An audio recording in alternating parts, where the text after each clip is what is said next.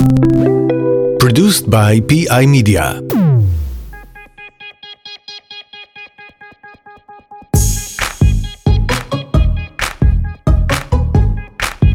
Hi, and welcome back to the Wix Engineering Podcast.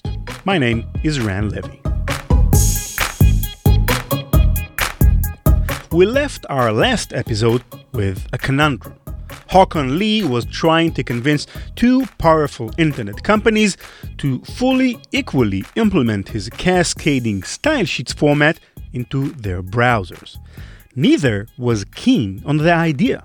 Then one of those companies, Microsoft, subsumed the other, Netscape, which solved the problem. But it also introduced a whole new, even more difficult problem. Microsoft now possessed essentially a monopoly in the internet browsing market. They controlled everything. They didn't have to listen to anyone, let alone a little developer like Håkon preaching interoperability and cooperation. So uh, all eyes were really on, on Microsoft, and unless Microsoft fixed the problems in CSS, it didn't really matter that Opera had a much better implementation because nobody could use it. You were limited by what the dominant browser had in their code. Having nearly 100% market share, Internet Explorer became, for most of the world, synonymous with internet browsing. Microsoft had a huge, powerful monopoly. They didn't have to listen to some small group of developers calling for a language uniformity across all browsers. In fact, they could ignore everyone, build their own CSS type language, make it purposefully incompatible with other browsers, and it would only further their dominance.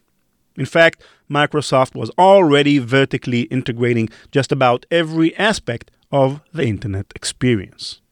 Well, there was, you know, there was the DOM, there was uh, HTML, uh, JavaScript. Basically, Microsoft had their own implementation of all of these. And I, I'm not a specialist on anything outside of CSS. There's no company today so thoroughly dominant as Microsoft in the early 2000s, but the closest equivalent may be Apple. Apple deliberately designs Apple products to work with other Apple products and not other products. The devices, the apps, even their own Swift programming language. It's how we got to a world where PC is one category and Mac is another. Still, you can use Internet Explorer on a Mac if you want, and CSS works on Safari. This wasn't always a given, most notably in the early 2000s. If we don't have that on the web, we don't really have a web. We don't have a web where everyone can contribute. You don't want to have a web where, you know, you had to speak the Microsoft dialect. I understand from Microsoft's point of view, you know, why should they add, you know, key programmers around when they have 90% of the market, and basically you can do a lot of cool stuff if you speak the Microsoft dialect. There is little incentive for, for, for them to, to fix those bugs. So from a, from a kind of management perspective, I, I can see why they did what they did, which, which was basically to close down the IE team. But from a specifications and from a web developer point of view, it's totally, totally madness, and it keeps you, you know, keeps you lying awake at night to think about those bugs in IE, and that's not really a world we want to live in. So that's why I, you know, had to start kind of a battle against Microsoft and and against the people that I had worked with in the past Håkon was about to take on the world's biggest company and their CEO, the world's richest man. The company which supported him from the very beginning and employed many of his friends and colleagues. It would be the defining fight of his career, an uphill slug. But listening to him tell it, it wasn't all bad. It has some entertainment value to fight with Microsoft. I can't say I I, you know, hated uh, all aspects of that. On February 3rd, 2005, Bill Gates published an executive email. It began, quote, Every day, businesses face an ongoing challenge of making a wide variety of software from many different vendors work together. It's crucial to success in streamlining business processes, getting closer to customers and partners, or making mergers and acquisitions successful. When you are connecting with partners' system, accessing data from mainframe, connecting applications written in different programming languages, or trying to log on across multiple systems, Bringing heterogeneous technologies together while reducing costs is today a challenge that touches every part of the organization. Over the years, our industry has tried many approaches to come to grips with the heterogeneity of software. But the solution that has proven consistently effective and the one that yields the greatest success for developers today is a strong commitment to interoperability. End quote. Well, you know, my life was centered around the uninteroperability in Microsoft's product. Håkon was going about his daily life. Then Bill Gates published his Building Software That Is Inoperable by Design letter. It wasn't just a slap in the face. It was as if the richest, most powerful man in the world was teasing him basically the bugs in IE kept me awake at night. And when he's bragging about the interoperability of Microsoft product, that's that was totally madness. Uh, uh, to me, that was so clear that he, he either he doesn't have a clue about what's going on on the web, or he's basically just disregarding it just to, to create some marketing speech. Gates wrote that, quote, Simply put, interoperability is a proven approach for dealing with the diversity and heterogeneity of the marketplace. And, quote, Microsoft offers a comprehensive portfolio of interoperability software capabilities, end quote. He described the many ways his company promoted and participated in the development of interoperable technologies across the industry in collaboration with outside developers and companies. In response, Håkon devised his own letter aimed directly at Bill Gates. So I, I had I knew to you know to some very exact details what was wrong in in their product in the IE browser.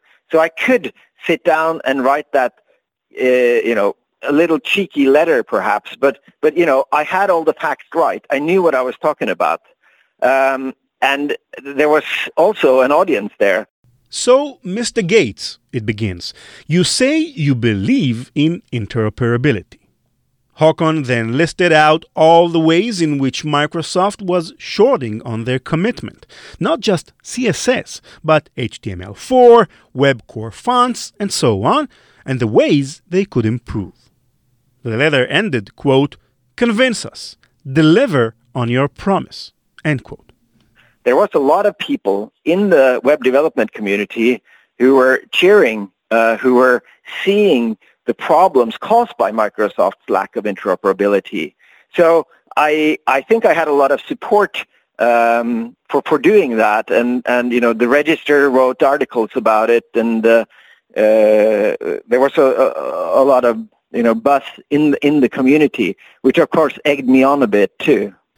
Unfortunately, no matter his support in the development community, Microsoft's profit making interests were still stacked against him. They didn't fix the bugs in IE, and I think I know why. Uh, it was a very comfortable position for them. They had established kind of a, a Microsoft dialect of HTML and CSS, and for them fixing that so that they conform to the, the standards instead of their own dialect meant a, they had to invest in programmers, and B, they had to risk that some of the pages that their customers were currently using, that they ended up looking differently. And that's, of course, a business cost when you change your product and, and something turns out to, to not look the same. So for them, it would have been better if the world had adapted to their dialects, their versions of the standards. It was clear that no letter was going to change anything. The small community of developers in the know may have supported Håkon, but the rest of the world didn't care and was probably more likely to side with Bill Gates over a lesser known adversary anyway.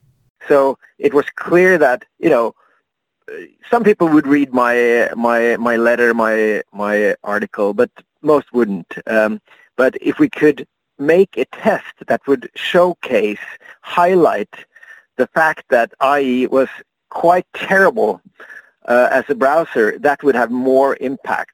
Microsoft would have to be exposed somehow in a way that was clear enough for anyone to see. Inspiration came in the form of what's called the ACID 1 test. The first ACID test was written by Todd Fahrner. He was uh, an early participant in the CSS work, and he saw some problems in early implementation of uh, forms and uh, HTML elements, basic things uh, that were part of the CSS1 specification. And the test was mostly done within the working group. It wasn't widely published outside, but he was able to fix some early problems with that relatively simple test. The ACID 1 test was designed to determine whether browsers were fully compatible with CSS1. It consisted of a collection of boxes orange, red, and black against a white background of different sizes and dimensions, some inside one another, each containing little text phrases like toggle and sync to me. A fully CSS1 compatible browser would render all these boxes, their colors, sizes, orientation, and text correctly. A browser with zero or incomplete compatibility would not, and its failure would be immediately obvious to any observer. We refer to it as the ACID 1 test today only because there was an ACID 2 test, co created by Håkon Lie. In order to write that test, I enlisted Ian Hickson um, of later HTML5 fame. Uh, he's an incredible uh, hacker and incredible spec writer as well and uh, he knew the CSS specification to some detail, and he also knew the specific, the sorry, the the browser uh, implementations to some details. Um, so we worked together. We shared an, a, a hotel room in um, in Boston for a week for one of the World Wide Web conferences, and we shared that room so that we could really work hard on the on the test. I think I I had my main contribution was that smiley face. Um, the smiley face is good. You know, it's very easy to see when when it's right. It's obvious when something isn't isn't isn't right there. Um, and but Ian was the one who wrote the underlying code. Uh, he's really good at it, um, and we were very pleased with the result. Um, we had some other contributors as well. The ACID 2 test was a pixelated smiley face, green eyes, a big smile, and a square nose. I guess their intention was to make it fun, but if I'm being honest, it looks kind of creepy. Like if you fail the ACID 2 test, it's going to kill you. Ian and Håkon wrote in that if a browser failed the test, the smiley face would become distorted and leave red streaks along the page. I had to admit here that we added some of that red background you know, so to make the face, the smiley face look kind of bloody, I think we chose that color to make it look like blood. So we made it a little worse than it seemed, perhaps. With this creepy smiley face, any browser could be easily, unambiguously tested for CSS2 compatibility. It could be tried on any browser, but obviously the main target was Internet Explorer. I think now, uh, many years later, I think CSS would have been very different if we hadn't had that, that acid test. It was a very important part of making sure that CSS could be used for real by real developers on real web pages. A lot of people um, started asking Microsoft questions about this. One thing were, were the, the newspaper articles that were written, but also people, you know, developers who were very you know, conscious of their trade. They wanted to do right code, uh, do it the correct way. They started asking Microsoft questions. So when there was a Microsoft talk at a conference, you know, and they opened up for questions afterwards, somebody would raise their hand and said, you know, when are you going to do, you know, the ACID uh, 2 test? And then the next version of, of, of IE came out. That was IE 7 Uh, so then we were very hopeful that they that they had fixed these problems. Despite the promise of Internet Explorer 7, the results of the test were not good. In fact, they were really, really bad. When it was out, you know, it kind of struck uh, as a lightning. It was like, wow, is IE really that bad? The face was still bloody. Uh, the nose and the ears and the eyes were, you know, in the wrong places. To say the ears and eyes were in the wrong places is an understatement. Other browsers like Opera 8.54 and Firefox 2.0 had eyes and ears in the wrong places. The IE7 ACID 2 test looked more like the flag of the Soviet Union, all red across the page, with some remnants of the dismembered yellow smiley face off to the left side a gruesome murder.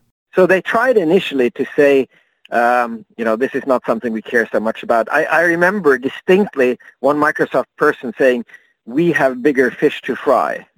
That was the term he used. Bigger fish to fry was really one of the nicer things Microsoft said about the ACID 2 test during that time. In July 2005, IE's platform architect referred to ACID 2 as not a proper compliance test, but a quote, wish list of features. Their general manager referred to it as quote, torture test and quote, what one set of people feels very strongly about, end quote. So I thought, you know, okay, this is not good news. It's from looking at the test, it's obvious that Microsoft doesn't doesn't comply. We can all see this in the web standards community. But if Microsoft choose to disregard it, we can't really do anything about it. I mean, we can't really sue them, can we? Um, all we could do was to raise awareness in the community, and and that's what we did. Slowly, the smaller players in the industry began fixing their browsers to comply with CSS2. Six and a half months after the test was first published, Safari was the first to release a fully compliant browser on Halloween 2005. Opera passed in June 2006, and Firefox two years after that.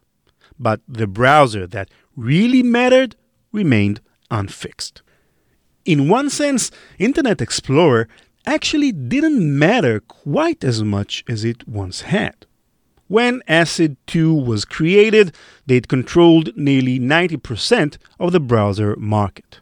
By 2008, Firefox had taken a good chunk out of Internet Explorer's market share, with around 30% of all Internet users favoring their browser with major companies like Apple and soon Google competing for the same customers, the reign of Internet Explorer was soon to be over. Perhaps this softened Microsoft to the idea of cooperation. I thought, you know, maybe maybe this wouldn't work at all. Um, but but then at some point, Microsoft, the pressure on Microsoft must have gotten too high internally. Somebody must have decided that, you know, guys, we're going to have to do this. This is going to be a problem for us. If we keep on ignoring these guys, they're gonna they're not going to give up. Um, so they they they just decided to fix it. And when IE8 came out, it was perfect. And that was you know, one of the true moments of, of joy in my life was testing IE8 to see uh, how they performed with the acid test and seeing that, wow, it, it passes. Uh, they've done it. March 19, 2009. 15 years after first proposing his new paradigm for internet styling, four years after releasing the ACID 2 test, the battle was over. Håkon Lie had stood up to the world's biggest company in defiance of the world's most powerful man and won. That was, you know, pure victory. Very good day. The story of CSS isn't just about CSS or how a developer stood up to an internet giant. It's about how the internet should be, how we build a better future how Håkon and the community of developers stood up to the powers that be and didn't accept an internet that wouldn't work equally well for all. We take interoperability for granted these days. It just seems implicit to how the internet is. But it's not. A lot of people worked hard to make it that way. And if we don't continue to promote open source projects, open and equal dialogue in the development community, and interoperable software across all our digital platforms, the internet is still very much capable of change for the worse. Following the 2016 US presidential elections, Facebook was accused of abating, or at least turning a blind eye towards a proliferate fake news campaign carried out by far right political groups and the Russian government. In September 2018, The Intercept published an internal Google memorandum outlining the company's plans to develop a China based search engine which would censor all anti government content. In December of 2018, in a party line vote, the Federal Communications Commission repealed 2015 net neutrality legislation, thereby opening the door for telecommunications companies to block, throttle, and create prioritization structures according to which companies could pay more for their broadband access. In 2005, Håkon Lie stood up to the most powerful company in the world and its CEO, the most powerful man in the world, to demand a free and equal internet. As a handful of powerful corporations vie for the kind of internet monopoly Microsoft possessed two decades ago, we're left wondering who today has the courage to stand up and fight? That's it for the story of how the CSS standard came to be universally adopted by all the major internet technology companies.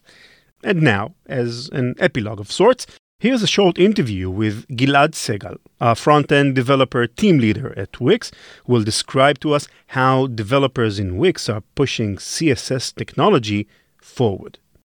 I think of CSS as a tool in my toolkit, and in order to be able to provide the best user experience for my users, I need to master all the tools I'm using. And I see JavaScript uh, as important as CSS. And like I want to use the latest and most modern JavaScript features, I want to use the best and most modern CSS features as well. And CSS can have impact of many aspects of any websites. And I want to give a few examples. Um, for example, accessibility. What CSS does is separate the concerns. So you have the HTML for the semantics and markup, and you have CSS for stylings. Like in the past, we might use a table, an HTML table, to create the website layout. And a screen reader interpreting the markup might think of the layout as a tabular data, which might get the user, user using the uh, screen reader confused. And about performance, CSS can offload work to the GPU. It can reduce the time to the first render using the font display property. It can make buttons react faster using the touch action property, and the list goes on. Uh, so, in the past, while we were designing a website, there were a few static layouts, but we had to deal a lot with browser quirks, non standard implementations, and requirement that couldn't be properly expressed using CSS, like border radius. Like before we had border radius, we had to use images to create rounded borders, which is kind of funny. Uh, nowadays, the web has matured a lot. We have more standards, more cross browser consistency and capabilities, but the features we are required to develop are richer, more complex uh, layouts, and we have to support any viewport, no matter how small it is. So it's more dynamic than what it used to be. Another point is that not so long ago, we had to support older browsers that didn't update automatically. And as a result, they weren't aligned with the modern CSS spec. Uh, so we could use only a small common subsets of all the available CSS features. And this is the mindset of many developers still today. But as a matter of fact, we know that this is not um, what happens today because browsers do update automatically and are aligned with the spec, so we can use modern CSS. And this brings me to my challenges. First of all, just keeping up with the spec, which updates rapidly, is quite a task. And also to be a CSS advocate, which means I need to challenge all the colleagues around me to learn and implement their tasks using modern CSS. Uh, generally, when we use something new, we want to gain something like more performant code, simpler code, better user experience. So I'll split my answers my answer into two parts. First of all, we have the optimal environments which we have dropped uh, support for legacy browsers completely. In those environments, we can use new uh, CSS features to be more effective without worrying about uh, backward compatibility. Uh, in those environments, we can use sticky positioning and logical properties. Implementing those kind of features without uh, CSS would require a lot of JavaScript. Then we have the m- more demanding environments like our user websites uh, where we want to support uh, legacy browsers to give better user support. There, we need to usually pick between one of two approaches either graceful degradation or progressive enhancement. And I want to explain what those terms mean. So, graceful degradation means that we build our code for modern browsers and provide a, a lesser but functional uh, experience for users with old browsers. And progressive enhancement mean we provide a very basic user experience and make it better if the user is using a modern browser. An example of graceful degradation is a page that we built using the new grid layout for modern browsers, and we fell back to an older and less capable version of the grid for specifically for IE 11. And regarding progressive enhancement, I think we've reached a turning point because we are discussing it in our day-to-day features. Uh, and implementing it is easier than what it was to be using the @supports rule. This rule allows us to conditionally apply a set of CSS uh, declarations based on browser support. And the good news are that old browsers doesn't recognize this rule at all and won't uh, apply any declarations contained within it. Uh, many people don't know that the representatives of, of the browsers are in the uh, standard committees and they are helping to create the standards. And you know, like usually people get pissed when uh, some browsers that does not support this standard or that standard, but but actually the browsers are creating the standards for themselves and they partake in the committees, which is uh, nice something to think about. And regarding IE, web before web before CSS, I think you know even 10, 10 years ago when I was developing stuff for IE6, I remember it, it, was very difficult because you had to write specific code for Firefox, specific code for IE6, specific code for IE7. So it was very repetitive and very tricky. You had to know a lot of stuff, very browser specific stuff. That's it for this episode. Thank you for listening. The Wix Engineering Podcast is produced by PI Media, written by Nate Nelson, edited by Guy B. Noon, and narrated by me, Ran Levi. See you next episode. Bye bye. For more engineering insights, follow Wix Engineering's blog, YouTube, Twitter, and subscribe to their newsletter.